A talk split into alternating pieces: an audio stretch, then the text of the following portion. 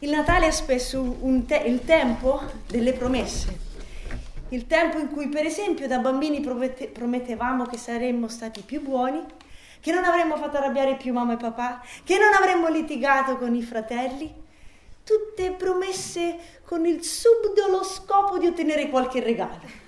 E anche quando il regalo arrivava, però tutto sommato nessuno era cambiato, le promesse erano rimaste tali. In altre parole, quel Natale, quel tipo di Natale, quel tipo di promesse, alla fine non cambiava nessuno.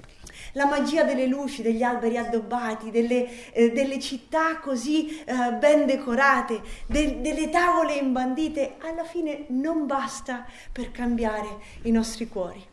C'è quella canzoncina che si aggira in questo tempo no, di Natale per, nelle pubblicità. Cioè, capiamo che è arrivato il Natale quando trasmettono mamma ha perso l'aereo. È, è, è, un, un, è, proprio un must, mamma ha perso l'aereo, quando arrivano i famosi cine panettone, no? quelli che li chiamiamo così con De Sica e Boldi, e quando arriva questa canzoncina, provo, provo a intonarla, a Natale puoi fare quello che non puoi fare mai, a Natale si può dare di più, a Natale si può fare di più, carinissima, bellissima, con quella voce della bambina che canta sotto poetica, fino a che non arriva la cena della vigilia e il pranzo di Natale. E tutti i parenti che non abbiamo visto per un anno si riuniscono insieme. E l'atmosfera rischia di diventare un pochino meno poetica di quanto l'avevamo pensata, un pochino meno.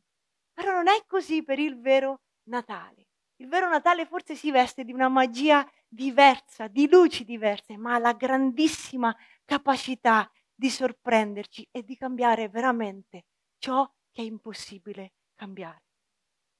Un filosofo contemporaneo, grande amante di Dante Alighieri, tale dottor Vincenzo, qui presente in mezzo a noi, un giorno mi disse una frase, ah, tra l'altro, se dovete mandare, avere una risposta da Vincenzo, quando mandate un, un, eh, un, messaggio, aspettatevi almeno 48 ore di risposta perché più o meno questo è il, è il tempo no?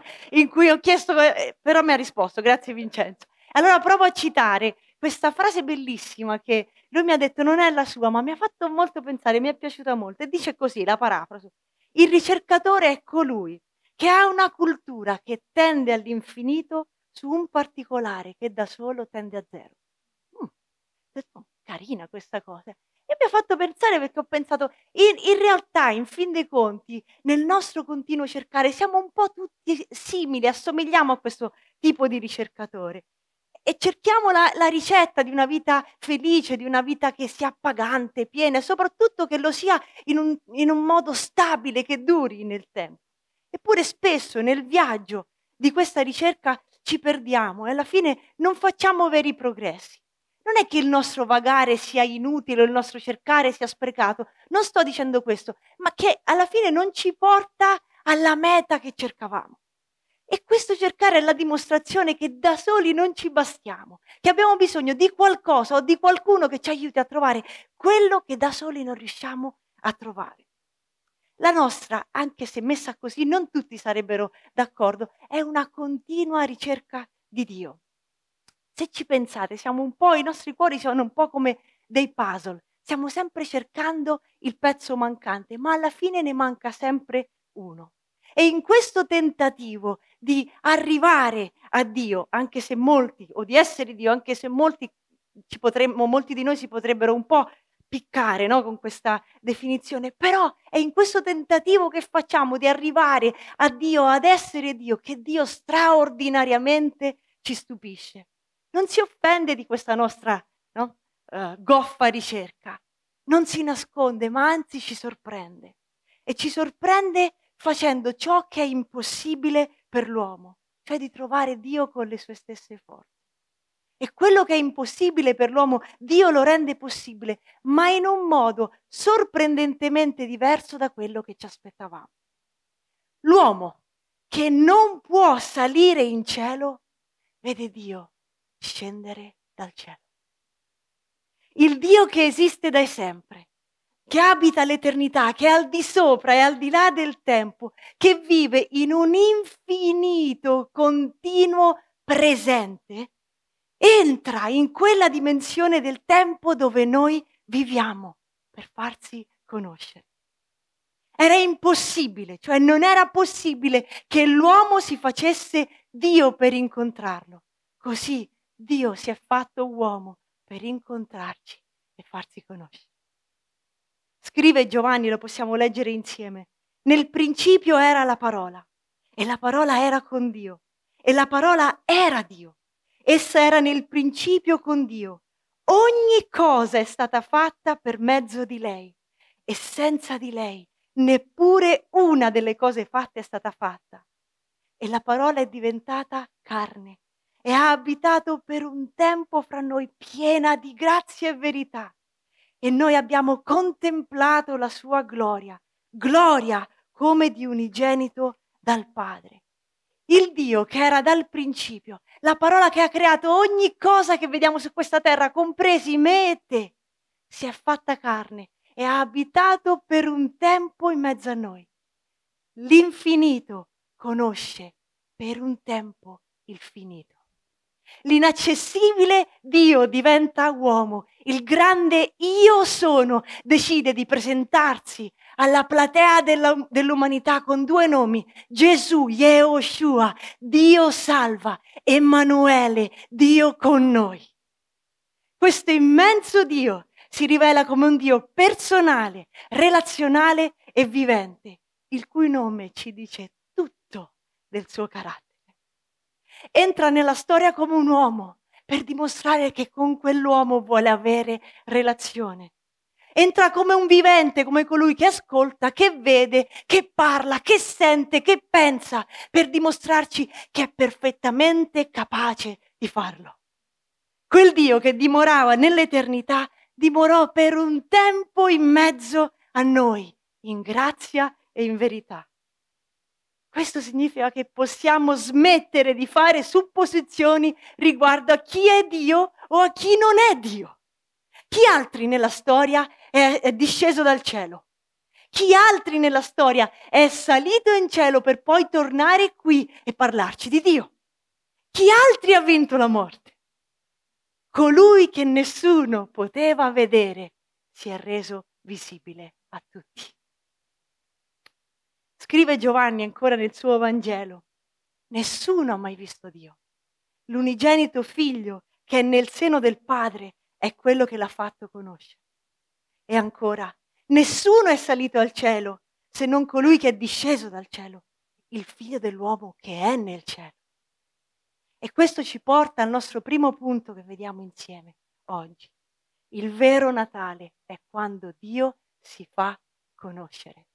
Il vero Natale è quando Dio si fa conoscere. Che tipo di Natale festeggerai tra un paio di giorni, domani sera? Con chi ti sedierai a tavola? Di chi sarà il posto d'onore? Quale stupore, eh?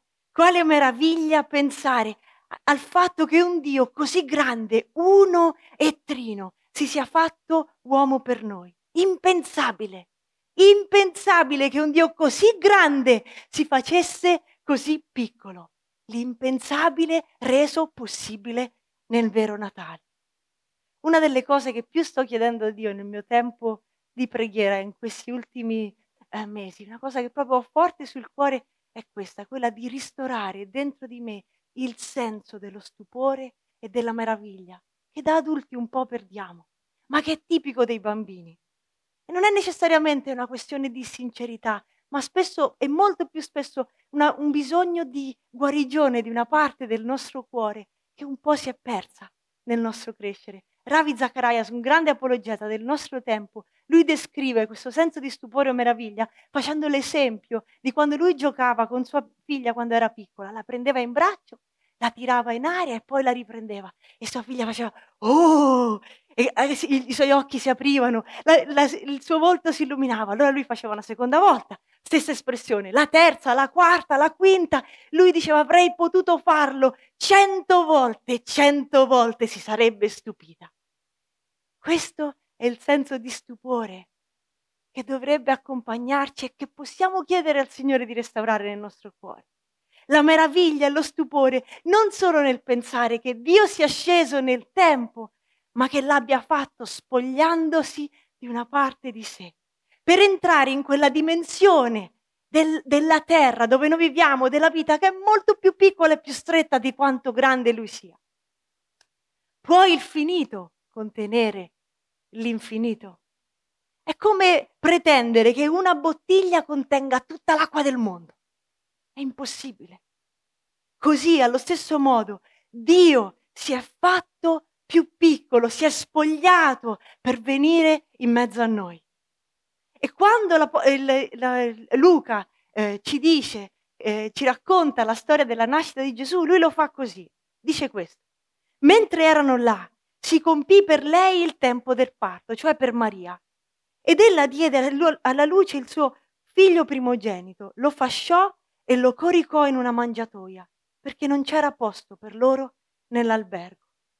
Il più grande di tutti si fa il più piccolo colui che aveva tutti gli oneri e nessun onore, scusate, colui che aveva tutti gli onori e nessun onere, sceglie di lasciare da parte i suoi diritti. Colui che un giorno avrà il potere sulla mia e sulla tua vita di dire vieni, oppure di lasciarci lontani dalla sua presenza, trovò una porta chiusa al momento della sua nascita. Il suo ingresso nel mondo fu un'anticipazione, un assaggio, un'impronta di quello che sarebbe stato tutto il resto della sua vita. La sua vita non gli sarebbe stata cara, preziosa. Per questo è stato disposto a metterla a rischio fin dalla sua nascita, quando per esempio sceglie una giovane, vergine, ancora fidanzata, per concepire suo figlio con, tut- con, tutto l'enorme rischio che il suo fidanzato, scoprendo che lei era incinta, sentendosi tradito, potesse denunciarla pubblicamente, esponendola quindi da un lato a una pubblica infamia, dall'altro a quello che era al tempo una morte certa per la lapidazione, facendo così morire sia lei che il figlio che portava in grembo. Oppure quando il re Erode, vedendo che i magi non erano rientrati a dirgli dov'era questo bambino che sarebbe stato il re dei giudei, decide che tutti i maschi fino all'età di due anni fossero messi a morte e uccisi, sperando e confidando che così anche lui morisse. Oppure, oppure, quando ancora Giuseppe, udito e avvertito in sogno del piano di Erode, dirige Maria e, e, e il bambino in Egitto per un tempo, prima, finché Erode morisse, per poi tornare a Nazareth, andando a fare un viaggio che certamente non era il più facile, ma sicuramente il più rischioso, con una sentenza di morte che gravava su, su quel bambino quando, non trovando alcun posto per nascere, il re dei re, che poteva eh, scegliere di essere accolto su questa terra con gloria, con canti, con tappeti rossi, sceglie come primo posto per poggiare il suo capo una mangiatoia. Ma di quella mangiatoia, così scrive C.S. Lewis nella, nella trilogia delle, delle cronache di Narnia, una volta ci fu una stalla nel nostro mondo che ospitò qualcosa di molto più grande di tutti noi.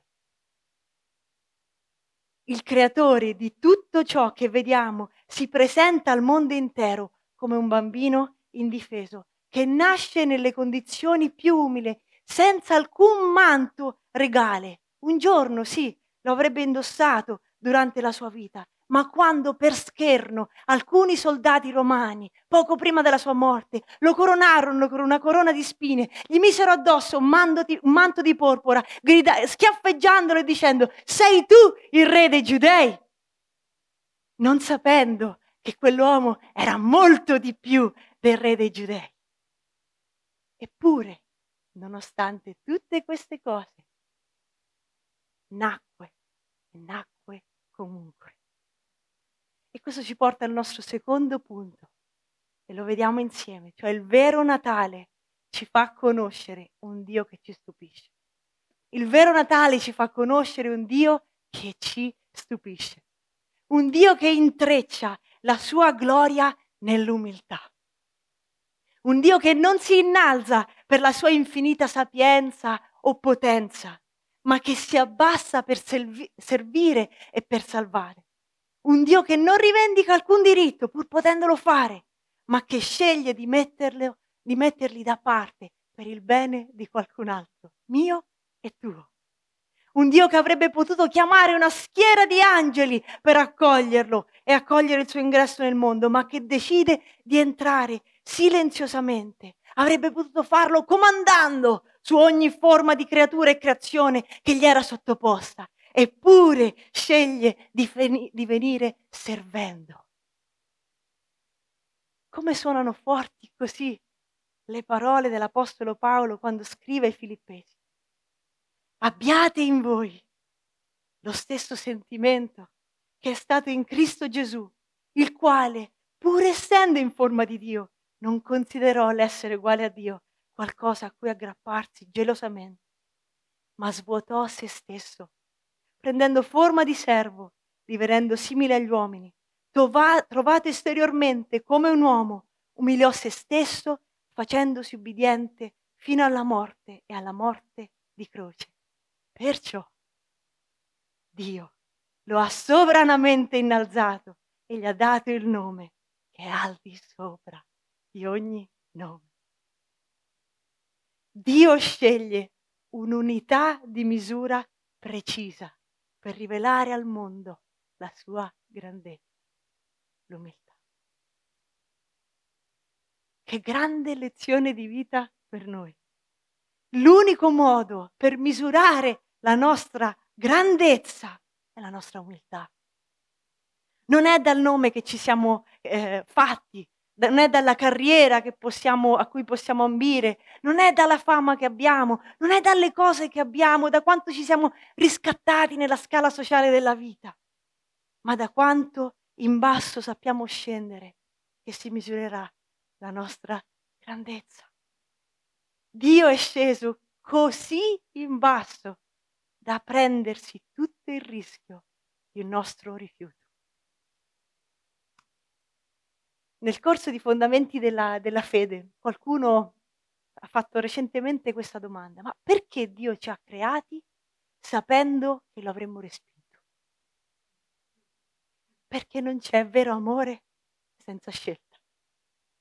Il vero amore, perché sia veramente tale, deve contemplare in se stesso la possibilità di un rifiuto. Se questa non c'è, non è amore. È plagio, è altro, ma non è amore. Perciò, come in Genesi, Dio crea l'uomo e la donna, sapendo che avrebbero potuto ribellarsi così duemila anni fa. Si fece uomo per far conoscere il Padre, sapendo che molti lo avrebbero rifiutato. Dove altro possiamo trovare un amore così? Così vero, così assoluto, così autentico, così persistente, che non ubbidisce o non si picca davanti ai nostri capricci, che non ci abbandona. Ecco come Paolo scrive l'amore, descrive l'amore ai Corinzi. L'amore è paziente, è benevolo, l'amore non invidia, l'amore non si vanta, non si gonfia, non si comporta in modo sconveniente, non cerca il proprio interesse, non si inasprisce, non addebita il male, non gode dell'ingiustizia, ma gioisce con la verità, soffre ogni cosa, crede ogni cosa, spera ogni cosa, sopporta ogni cosa. Quando Paolo scrive queste parole, lui non ha in mente un concetto, non ha in mente un ideale, lui ha in mente una persona, sta descrivendo Cristo. E se queste parole ci piacciono, ci toccano il cuore, ci stupiscono, quanto più possono farlo se pensiamo che queste non sono parole solo, questa è una persona, è Cristo. Come possiamo non essere stupiti davanti a un Dio così grande?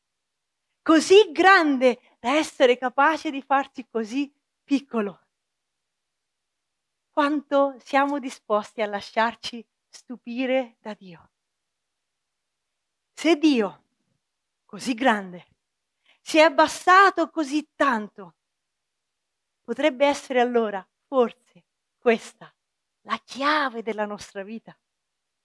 Smettere di cercare di alzare ogni volta l'asticella, il livello della nostra vita per andare un po' più su, per avere quello che non avevamo ieri, per poter fare quello che non sapevamo fare ieri, eccetera, per avere relazioni nuove, per trovare questo e quell'altro, invece che alzare più su questa alticella, asticella.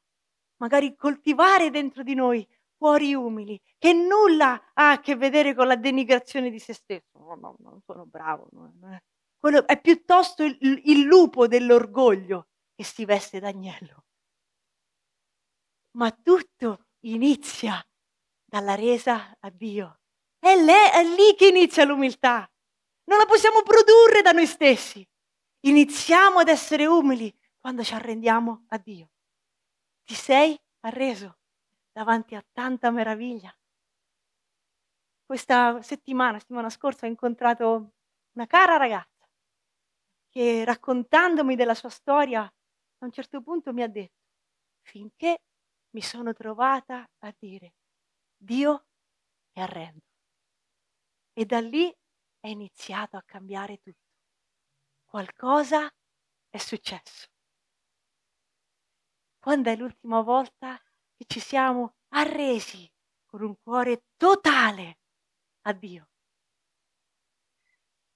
È lì che è stata forse l'ultima volta che ci siamo meravigliati, stupiti.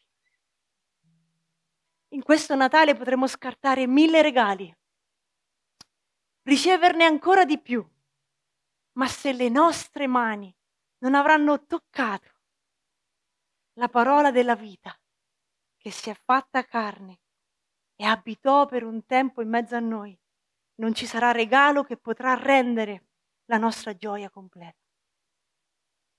Scrive Giovanni nella sua prima lettera, quel che era dal principio, quel che abbiamo udito, quel che abbiamo visto con i nostri occhi, quel che abbiamo contemplato e che le nostre mani hanno toccato della parola della vita, poiché la vita è stata manifestata a noi e l'abbiamo vista e ne rendiamo testimonianza e vi annunziamo la vita eterna che era presso il Padre che ci fu manifestata.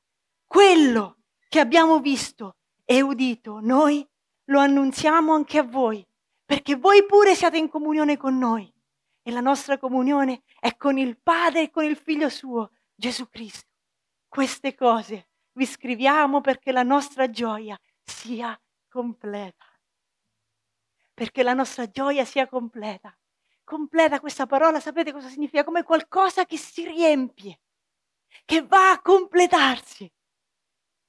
Giovanni in altre parole sta dicendo, è vero, è tutto vero, l'abbiamo visto, abbiamo camminato con lui, l'abbiamo toccato, abbiamo cenato con lui, abbiamo sentito parlare di lui, de- delle, dalle sue parole, sono entrate dentro il nostro cuore.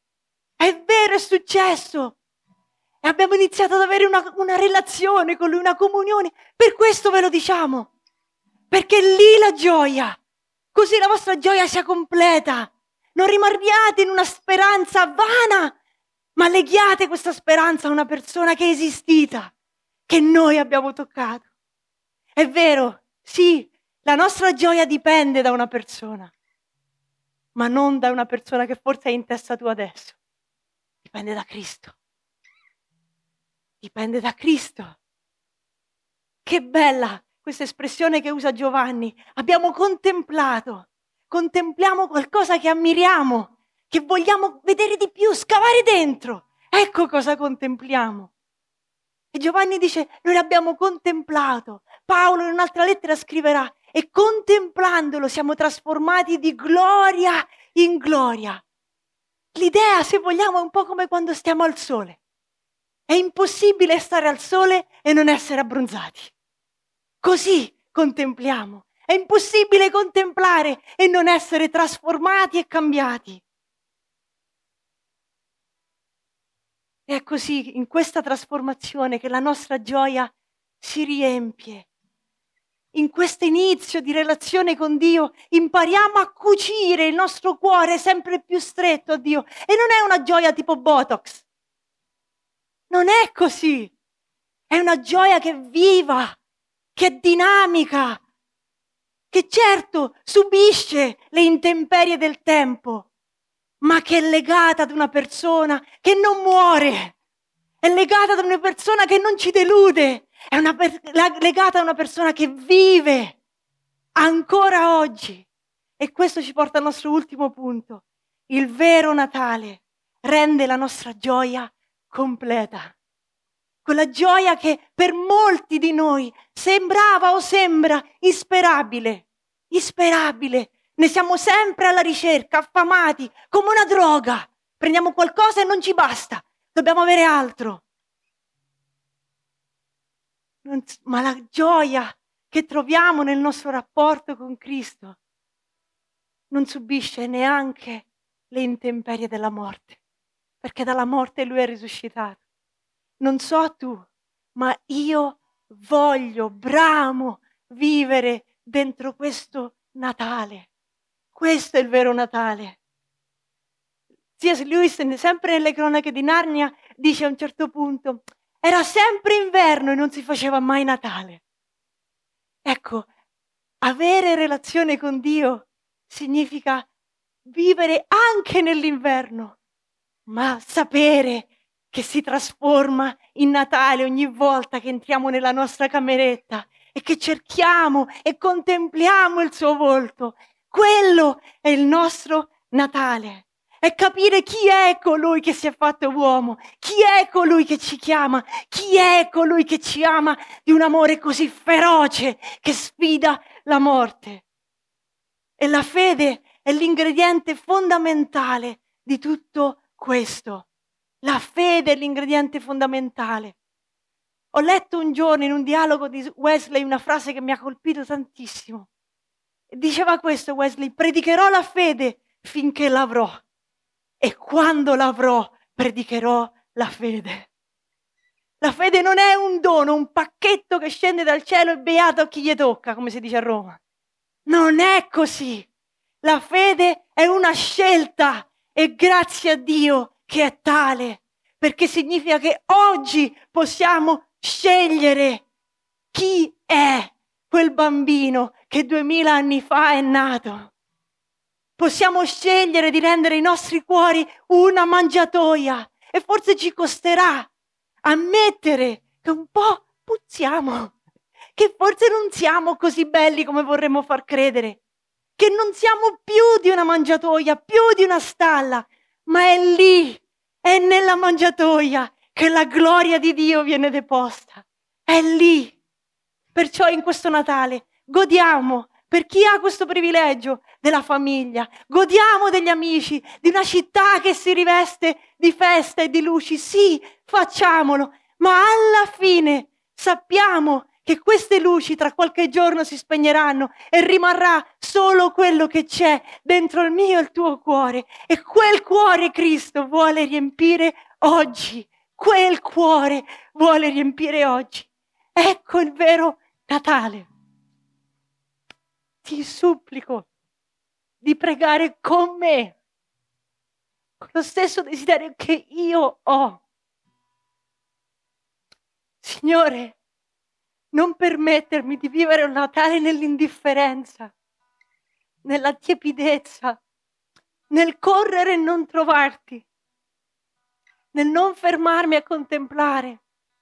Signore, ti prego, rendi, rendi il mio cuore una mangiatoia che può avere la libertà di non avere niente perché ha tutto a Cristo. Perciò prendiamoci qualche secondo adesso, solo qualche secondo, per pensare qual è il Natale che vuoi celebrare questo anno. Qual è il Natale del 2018 per te? Che regalo ti porterà? Cosa porterà questo Natale per te? Pensa, domandati. Signore, che Natale sto per festeggiare e quale festeggerò. E se nel tuo cuore qualcosa oggi ti ha colpito, se c'è qualcosa che Dio ti ha parlato, detto oggi, sappi che quella mangiatoia può essere qui oggi. Nel tuo cuore non devi aspettare di andare a casa puoi dire, Signore, io mi arrendo, io ti ricevo, Signore, nel mio cuore. Vieni, Re dei Re, vieni, Signore dei Signori. Accetto il tuo dono di grazia, ti do il mio peccato, Signore. Lavami, purificami e sarò più bianco della neve, oh Signore. E celebrerò un grande, glorioso Natale, perché il Re dei Re è a casa mia, il Re dei Re è nella mia vita.